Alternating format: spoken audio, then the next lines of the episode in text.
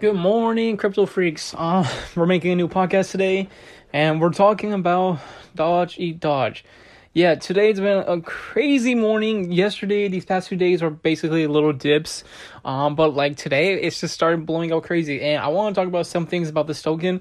Right now, if you go on the Telegram group chat, like there's it says on there, when somebody buys a new token, well, when somebody buys more tokens of this token, it will start, like showing alerts, like, oh, somebody bought, this much, and on the market cap, this amount. There's multiple people that are saying that's not the right market cap. I don't know if it's true or not, because on the thing, on the alert thing, and also CoinGecko, they both basically show, like, oh, 23 million right now market cap. Some people are saying it's like, like close to the 7 million market cap. So yeah, this is pretty interesting. Hang on, excuse me, 1 second. I just had breakfast right now, sorry. Yeah, it's pretty interesting to see that because, I want this coin to succeed in life. I want this token to reach a certain number. Like, it's just 3 zeros away from Shiba Inu number. It's freaking possible. Like, I'm very curious what's going to happen with this token. Like, I do know this year, this is actually, the first, token on DogSwap to get listed on a smaller cryptocurrency exchange called MEXC.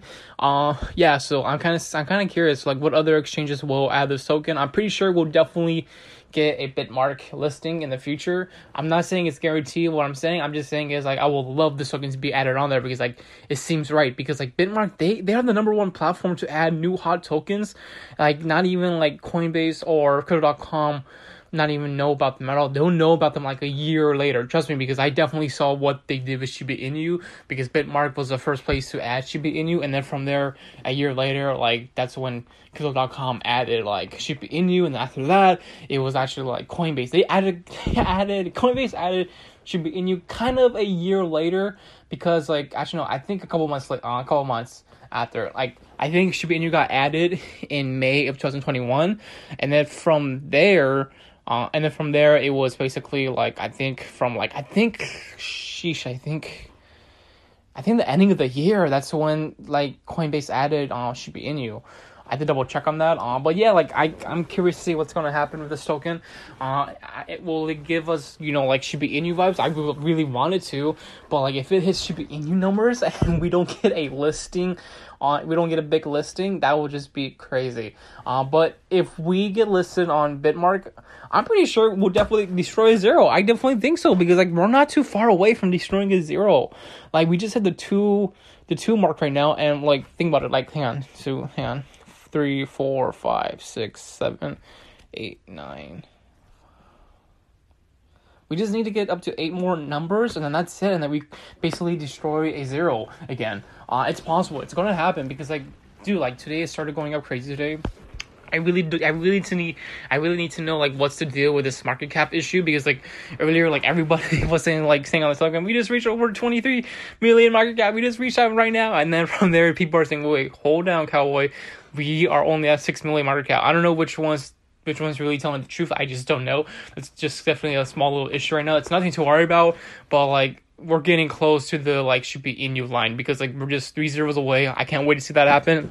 If you are holding above 100 billion tokens and it hits Shiba Inu numbers, dude, you basically make $1 million off this token. And I definitely think we're going to go to that place. And I have a good feeling about it because I'm definitely getting Shiba Inu vibes from it. But it's going to go crazy, man. Doge Eat Doge. Wow.